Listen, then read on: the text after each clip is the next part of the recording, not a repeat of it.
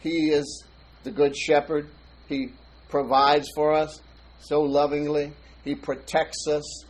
He provides contentment and guidance and restoration for our souls. He refreshes us, blesses us in every way, empowers us to live this life, and gives us eternal life on top of that.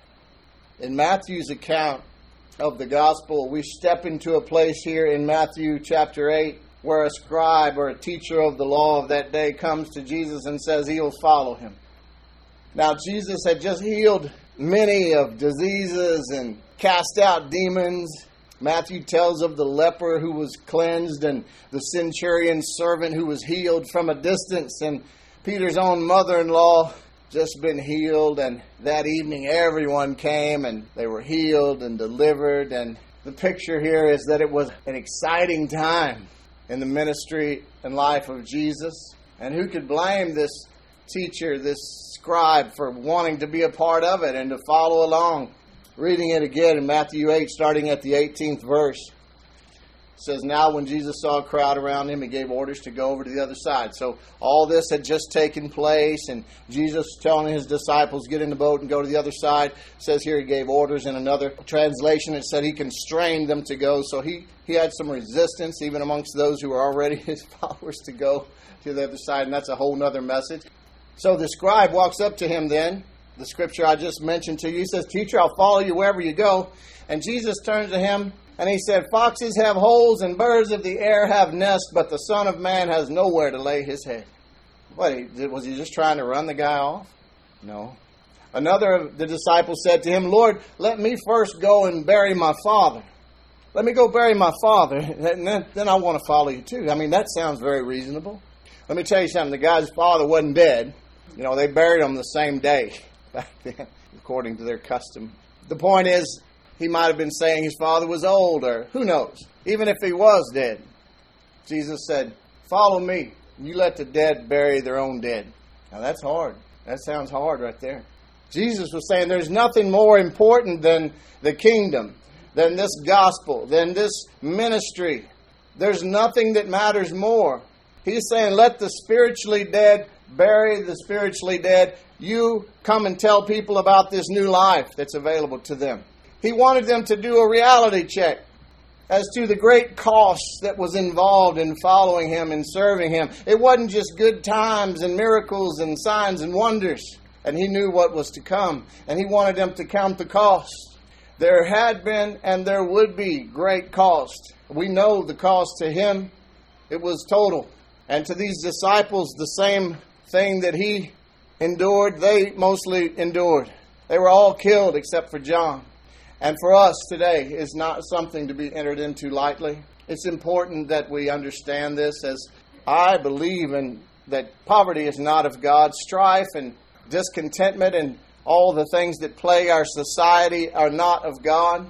I will try always to be an example that God wants to prosper His children, and He has nothing against us being blessed and having things. He definitely doesn't want us impoverished. He wants to bless us so that we can be a blessing. And all these things are truth, but sometimes that's all you get. That's the only message you get sometimes is about what you're going to get.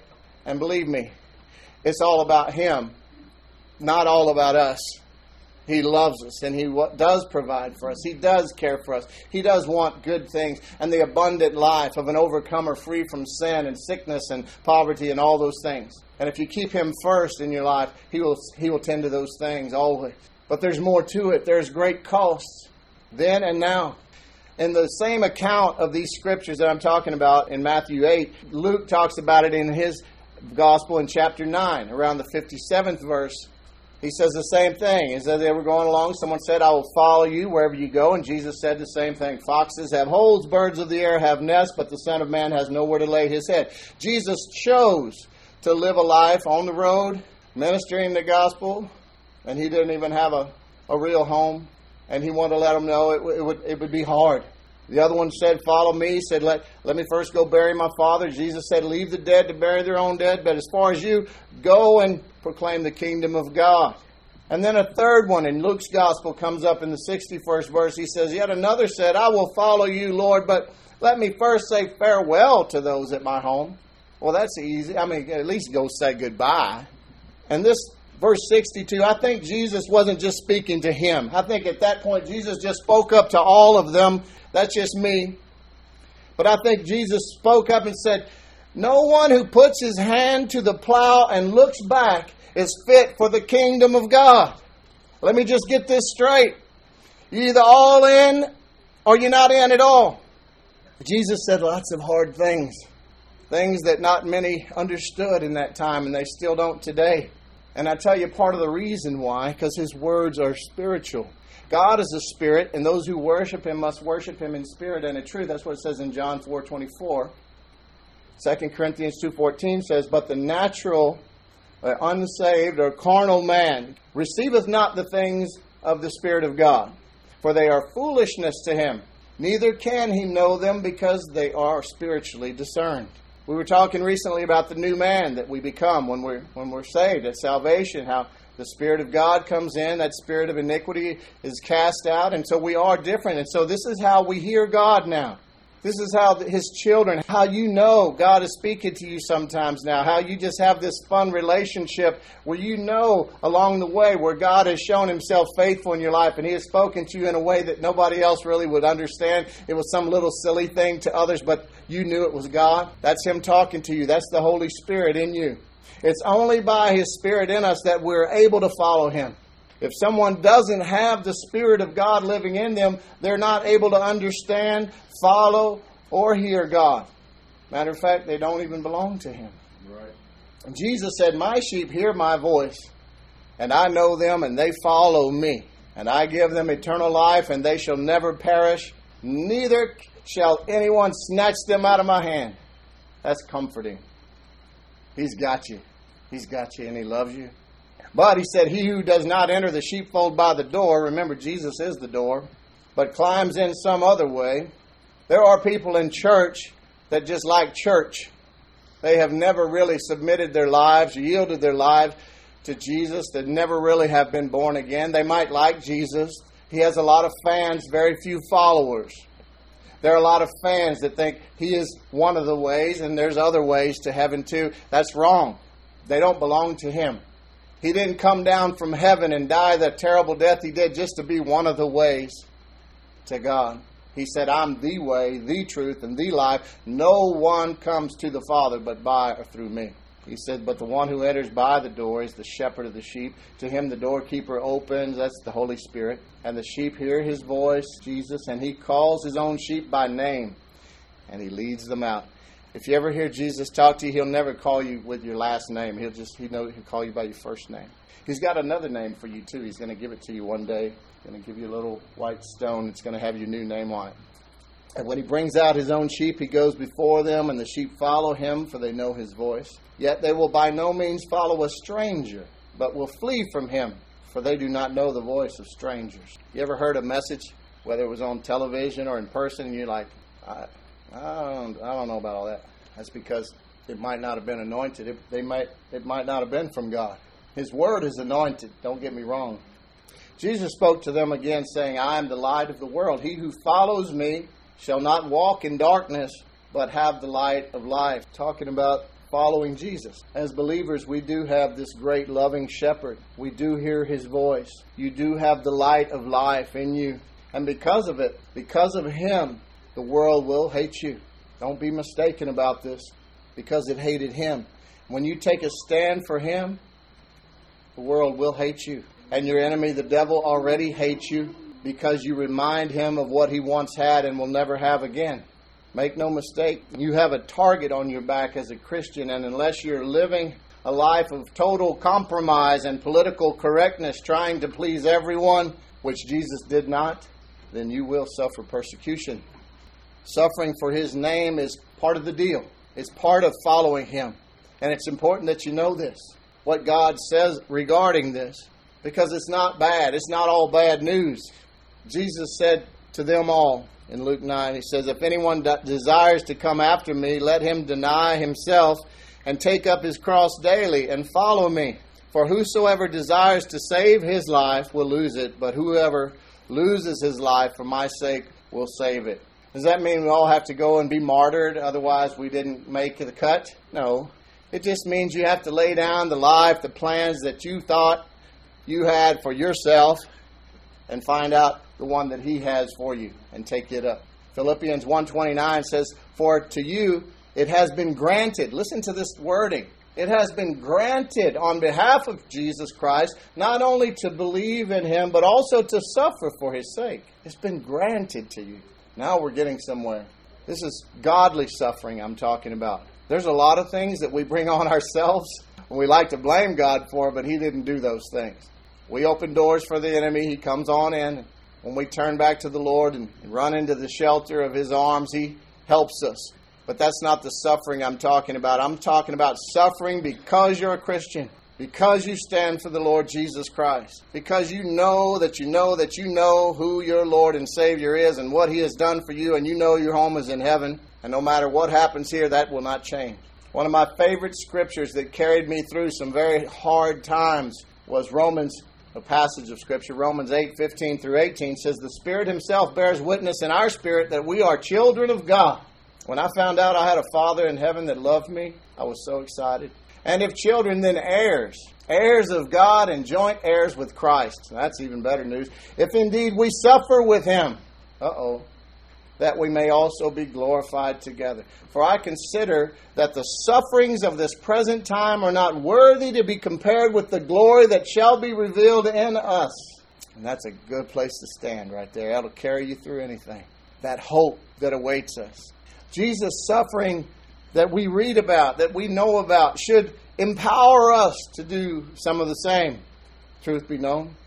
In Hebrews 12, verses 1 through 3, it starts out talking about this. It says, So, so lay aside every weight He's talking to you. He says, Lay aside every weight and the sin which so easily ensnares us, and let us run with endurance the race that is set before us, looking unto Jesus, the author and finisher of our faith, who for the joy that was set before him endured the cross, despising the shame, and has sat down at the right hand of the throne of God. For consider him who endured such hostility from sinners against himself, lest you become weary and discouraged in your souls. What's the writer talking about? He's saying if you would just, when you're really going through your struggles for your Christian faith and, and you're being persecuted and you feel alone, think about Jesus. He went through worse of the same kind of treatment from sinners, and he did it because he was looking past all that, thinking about you, what he was accomplishing for you and thinking about his Father in heaven and the angels who were waiting for him to accomplish this amazing feat, to make a way for you into the family of God. And that will empower you. Remember, Jesus said regarding the Apostle Paul when he was still Saul, when he got converted on the road to Damascus, he said, he told that, that other Christian that he, he wanted to bring Paul into his home, he said, He is a chosen vessel of mine to bear my name before Gentiles, kings, and the children of Israel, for I will show him how many things he must suffer for my name's sake. He's part of it. And it's not that he puts, wants to put suffering on you, it's that the world will put suffering on you. The devil will put suffering on you. These are at enmity with God, you see? And now you are in God's family, and so it just comes with the territory. Truthfully, our, our dedication and commitment will be tested, will be proven or disproven through suffering or our unwillingness to suffer for Him. Some of the tests aren't easy because they reveal what we truly worship and they require for us to choose between God and the world. Remember the rich young ruler that came to Jesus that day, all bragging all about himself. Lord, what must I do to inherit the kingdom of God? He said, Well, you know, he could tell. I mean, that's a legalistic statement. What do you do? You should be asking for mercy and what can be done for you. But he didn't say that. He just met him right where he was. He said, Well, you know, do all those commandments and everything, you know. I've done all that. He said, I've already, I've always done all that. All the commandments, I've lived by those. Jesus said, Really? He said, Well, then you, uh, you lack one thing. Go Go your way, go sell everything, whatever you have, and give to the poor, and you'll have treasure in heaven. And come, take up your cross and follow me. But he was sad when he heard this word, and he went away sorrowful, for he had great possessions. He couldn't even give a dollar. Jesus just pointed out his true God. That's what he was doing. He never asked me to give everything away. I'd already done a good job of losing almost everything by the time I came to know him anyway. And now he's restoring it, actually. But none of this occurred for me uh, either until I got to the place where it's like, it doesn't matter, Lord. It just, whatever. If you don't do anything else, you've already done enough. I'll follow you all the days of my life. Then he began to pour the blessings on, you see. But it was when I came to him in truth saying those things. When I finally hit bottom. A lot of times when we come to him, it's just because we're in a crisis, you know. That's okay initially, but he wants to take it further.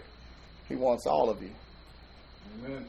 Jesus said, He who does not take his cross and follow after me isn't worthy of me.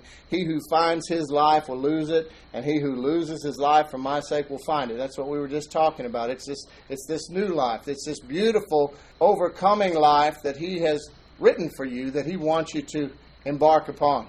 Lay aside all of your preconceived notions and just come to him humbly, you see? All who desire it says in 2 Timothy 3:12, all who desire to live godly in Christ Jesus will suffer persecution.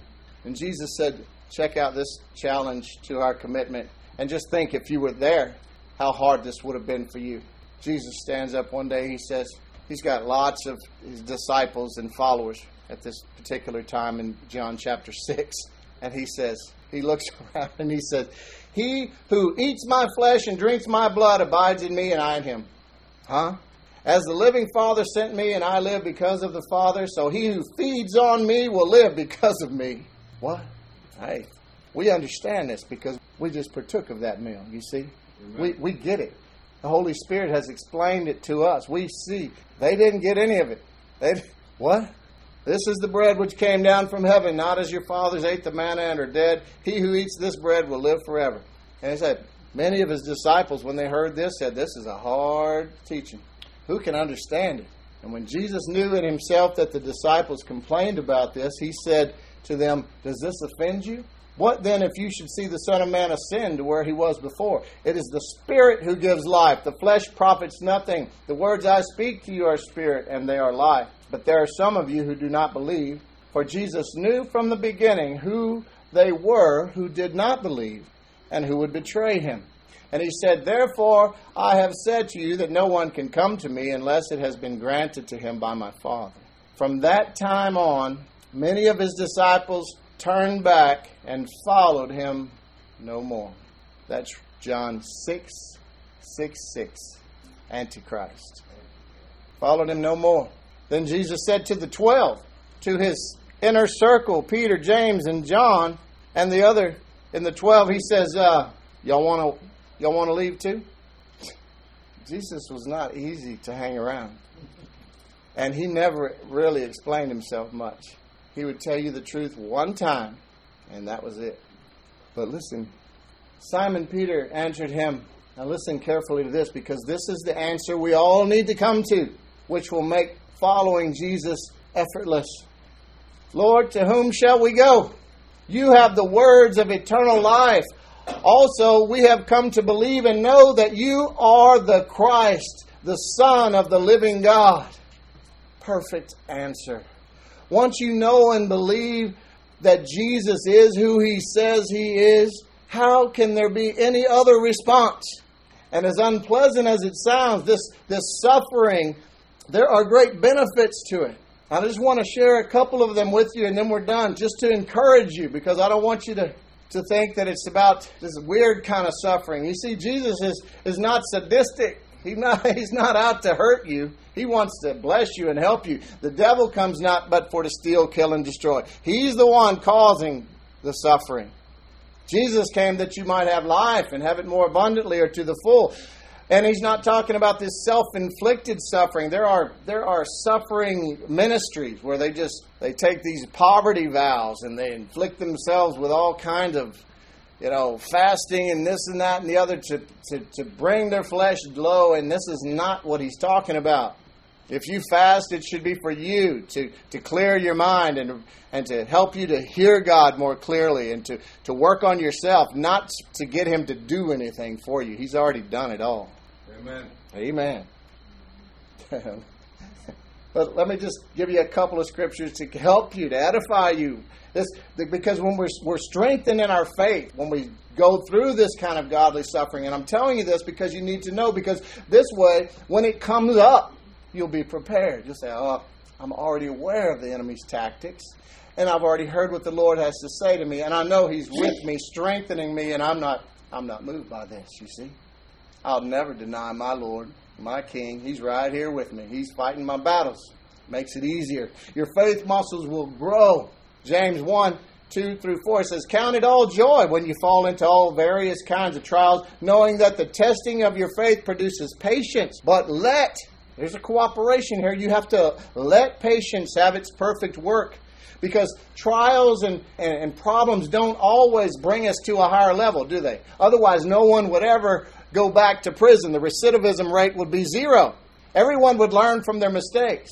But it, it's not that way. There's a part that we have to play. We have to let patience have its perfect work, that we may be perfect and complete, lacking nothing. You see, that we could grow through these things. How many of you want to take the tests over again all the time? No hands. Good answer. So if we allow growth to come through these times, we allow our relationship to build and our faith to strengthen through these times, it will edify us. Peter talks about it too. And there's encouragement here with from Peter. I love this because it, it helps us, especially when I was new to the faith and I felt like I was terribly suffering and everything was weird and I was I didn't know what was happening to me. All the people I thought I knew, they were gone and I couldn't have these friends. I had to change everything and I had a whole new world and it was scary. And you see, at the time my household wasn't with me yet. It was just a fad or something they thought, you know. So you feel pretty alone. Well, look what Peter says in 1 Peter 4 verses 12 through 14. Beloved, he's talking to you. Do not think it strange concerning the fiery trial which is to try you, as though some strange thing happened to you. I was like, okay, he's talking to me. I got to hear what he has to say. But rejoice to the extent that you partake of Christ's sufferings, that when his glory is revealed, you may also be glad with exceeding joy. If you are reproached for the name of Christ, blessed are you, for the Spirit of glory and of God rests upon you on their part, he has blasphemed, but on your part, he is glorified. You see, when this happens to you, it's because it's because of Christ in you. It's because they see this light and they hate him. They hate Jesus and they hate you because you you are part of his body now. But it's nothing to be afraid of. I also count all things lost, Paul says in Philippians 3 for the excellence of the knowledge of Christ Jesus my Lord, for whom I have suffered the loss of all things, and count them as rubbish, that I may gain Christ and be found in him, not having my own righteousness, which is from the law, but that which is through faith in Christ, the righteousness which is from God by faith. That I may know him and the power of his resurrection and the fellowship of his, of his sufferings, being conformed to his death if by any means I may attain to the resurrection from the dead. He was just being humble. He knew that he was going to attain to the resurrection of the dead, just as Christ did. That same power that raised Christ from the dead lives in you and gives life to your mortal bodies. Do you know you died with Christ? And now you're a supernatural being if you belong to Him? And this suffering that we're called to, that I'm talking about today, it conforms us really to the image of Christ, which is what your whole life is all about. For whom he did foreknow, Romans 8:29, he also did predestinate, God, to be conformed to the image of his son. That's you. He predestined you to be conformed to the image of his son, that Jesus might be the firstborn among many brethren or brothers and sisters. You're being changed this word today, just hearing this gospel, this living word, this seed of the word of God going in, it is changing you glory to glory. As you see Jesus in the scriptures, you are becoming more and more like him. But listen to what Peter says. He says, But, but may the God of all grace, who called us to his eternal glory by Christ Jesus, after you have suffered a while, count on this. Anytime you're going through something and it's you feel like you're just being persecuted and it's just because you want to live for Christ and, and nobody else kind of gets it and you're going through, you feel separated and alone and ridiculed and persecuted. Peter said, after you suffer for a little while, he will establish and strengthen and settle you. He, in other words, there are times of refreshing. You can count on it. It's like when things seem hopeless and you're living, you're trying to live for God, and you seem like you're just way down there in the dumps and just you don't see anything good coming right away. Trust God. He's He's bringing times of refreshing. Weeping may endure for the night, but joy comes in the morning. You see, these are promises of God. You're not just a regular person anymore. You belong to Him. He's not going to leave you abandoned or alone. He's faithful. Matter of fact, He never left you, He was always there. Therefore, having been justified by faith, we have peace with God through our Lord Jesus Christ, through whom also we have access by faith into this grace in which we stand, and rejoice in hope of the glory of God. And not only that, but we also glory in tribulations knowing that tribulation produces perseverance, and perseverance, character, and character, hope. Now, hope does not disappoint because the love of God has been poured out in our hearts by the Holy Spirit who was given to us. Hallelujah. Suffering for Jesus can bring great joy when we have proper and eternal perspective. We're only here for a flicker. Sometimes it like can seem forever, but it's not. Eternity is a long time. Amen. And that's what you need to warn your ungodly friends about.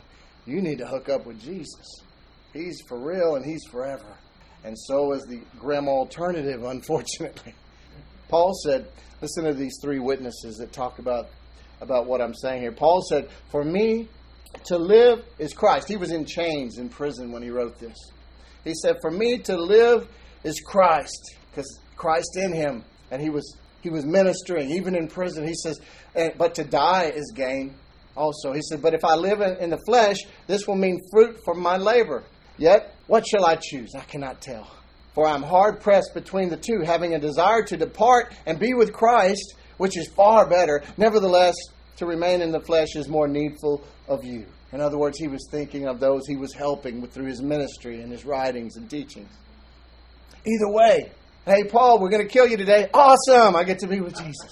Hey, Paul, we're going to let you loose. Awesome. I get to help others know Jesus. You couldn't scare him. The, the fear of death is gone because we're not going to die again. Jesus died once for all. All we're going to do is just trade this in for a supernatural one. Hallelujah. Amen.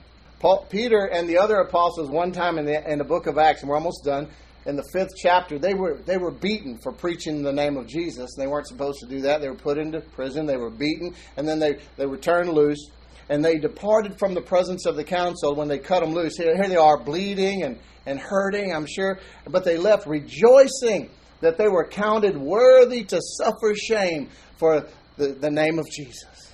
That's supernatural, you see. The world can't understand something like that. The message of the cross is foolishness to those who are perishing. James reminds us of the, of the prophets who preached all about Jesus coming and, and suffered and died for it. He said, My brethren, take, take the prophets who spoke in the name of the Lord as an example of suffering and patience. Indeed, we count them blessed who endure. All of these, including Jesus himself, they're examples for us to take from this word to encourage and strengthen us in our suffering. But not when we suffer, remember, for things that we have done to cause it ourselves. But when we suffer for being a Christian, there's a great reward. It says, But when you do good and suffer, if you take it patiently, this is commendable before God. He sees. He sees.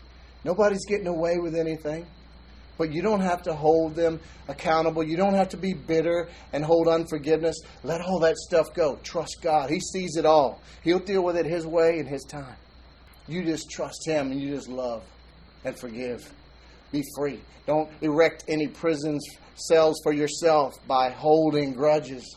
For if you do this, if you if you suffer and take it patiently, if you do this, you were called to do this because Christ also suffered for us, leaving us an example that you should follow his steps. He, Jesus, who committed no sin, nor was deceit found in his mouth, who, when he was reviled, did not revile in return. When he suffered, he did not threaten. He could have called down 10,000 angels to, to, to kill them all. He didn't because he was thinking of you and me. He didn't threaten, but committed himself to him who judges righteously. He said, My Father's got this. Amen. And that's what we can do. He himself bore our sins on his body on the tree, that we, having died to sins, might live for righteousness. Remember, when you suffer for his name's sake, you're actually accomplishing his purpose. Paul said, I have learned in whatever state I am to be content. I know how to be abased and I know how to abound. No matter what my situations and circumstances are, it doesn't change anything between me and God, you see. Everywhere and in all things, I've learned both to be full and to be hungry, both to abound and to suffer need. I can do all things through Christ who strengthens me. For this reason, I also suffer these things, he said to Timothy. Nevertheless, I'm not ashamed, for I know whom I have believed, and I'm persuaded that he is able to keep what I have committed to him until that day. It was fitting for him, Hebrews 2 says, Father God, for whom all things are all things, and by whom all are all things, in bringing many sons to glory, to make the captain of their salvation, Jesus, perfect through sufferings. Though he, Jesus, was a son, yet he learned obedience by the things which he suffered. And having been perfected, he became the author of eternal salvation to all who obey him. Amen. Hallelujah. Now we're done here. But let me, what's the reason for us knowing this? Why did I have to go here? This, this suffering. Last week is all about the good shepherd who takes care of us and watches over us, sets a table before us with 20 foot angels all around, and, and nothing can happen to us. All good. This week we got to suffer. What's going on? As times grow nearer to the end, people's love will grow cold. They'll become calloused. And this comes by practice. It doesn't just happen all at once. But the world is turning more and more ungodly and against Christ, against Christians. In Matthew 24, Jesus says it. In Matthew 24, starting at the 10th verse, he says, Many will fall away. He's talking about from the church, and betray one another and hate one another. And many false prophets will arise and lead many astray. A lot of weird doctrines and teachings will come up, and people will be searching out teachers and churches and places they can go and just tell me what I want to hear. Make me feel good, and don't don't don't put any part for me to play in it. Because the true word of God, the gospel, the enemy will not be comfortable in its midst, you see? There'll be lots of false teachers that arise. And because lawlessness will be increased, the love of many will grow cold, he says. But the one who endures to the end will be saved. And the gospel of the kingdom will be proclaimed throughout the whole world as a testimony to all nations, and then the end will come. Now, this end, don't be afraid when I talk like that. There's nothing to fear for believers. Nothing. A time when our Lord will return with all his in all his glory, with all who have gone ahead of us, believing on him. He'll bring them back with him, and thousands upon thousands of his angels. He will set up his kingdom here on the earth, and one day he'll be here with us. And this day that I'm talking about, there'll be no more need for the sun because God himself will be our light. There'll be no shadows because God's light will fill everything. The sun won't be needed. Satan will be finally done away with. Sin will be banished from our midst. The curse will be no more. There will be no more tears, no more sorrow, as people are invited to live with God, partaking finally of the tree of life that we were forbidden of in Genesis in the Garden of Eden. He's willingly saying, partake of the tree of life now and live forever with me. And so now you're prepared. You know a little more than you did before, and you're prepared. You're strengthened because of it. You're edified. And I would just encourage you that if, if you're saying to the Lord, is that that scribe did that day, I'll follow you, Lord, wherever you go. You know what Jesus is saying? Yes, follow me. I want you to follow me. That's my greatest desire.